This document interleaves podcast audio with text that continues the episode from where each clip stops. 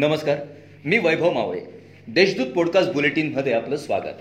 आज शुक्रवार वीस ऑगस्ट दोन हजार एकवीस. ऐकूयात जळगाव जिल्ह्याच्या ठळक घडामोडी.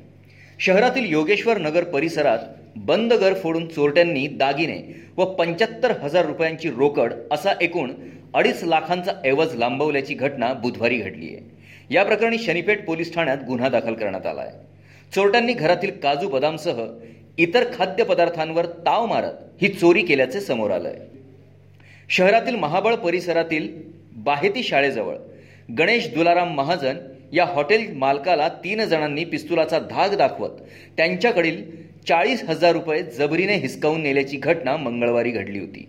या गुन्ह्यात पोलिसांनी गुरुवारी अरबाज दाऊद पिंजारी अरबाज रऊफ पटेल व शेख सलीम या तीन संशयितांना अटक केली आहे.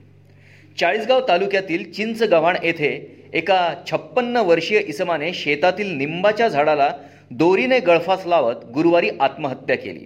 या प्रकरणी मेहुणमारे पोलीस स्टेशनला अकस्मात मृत्यूची नोंद करण्यात आली आहे. ज्ञानदेव रामचंद्र पाटील असे त्यांचे नाव आहे. भुसावळ शहरातून दोन टोळ्या हद्दपार करण्यात आल्याचे प्रकरण ताजे असतानाच अठरा रोजी पुन्हा वराडसीम येथील एकाच जळगाव जिल्ह्यातून दोन वर्षांसाठी हद्दपार करण्याबाबत प्रांताधिकारी रामसिंग सुलाणे यांनी आदेश काढले. सचिन संतोष सपकाळे असे हद्दपार करण्यात आलेल्या इसमाचे नाव आहे. जिल्ह्यात कोरोनाचे नवीन दोन रुग्ण आढळून आले आहेत. दिवसभरात तीन बाधित रुग्णांनी कोरोनावर मात केली असून सद्यस्थितीला बत्तीस ॲक्टिव्ह रुग्णांवर उपचार सुरू आहेत. गेल्या दोन महिन्यांपासून जिल्ह्यात कोरोनाबाधितांची संख्या कमी होत आहे. त्यामुळे जिल्ह्याच्या दृष्टिकोनातून दिलासादायक बाब मानली जाते. या होत्या अशा ठळक घडामोडी. याबरोबरच वेळ झाली येथेच थांबण्याची. भेटूया पुढील पॉडकास्ट बुलेटिन प्रसारणात.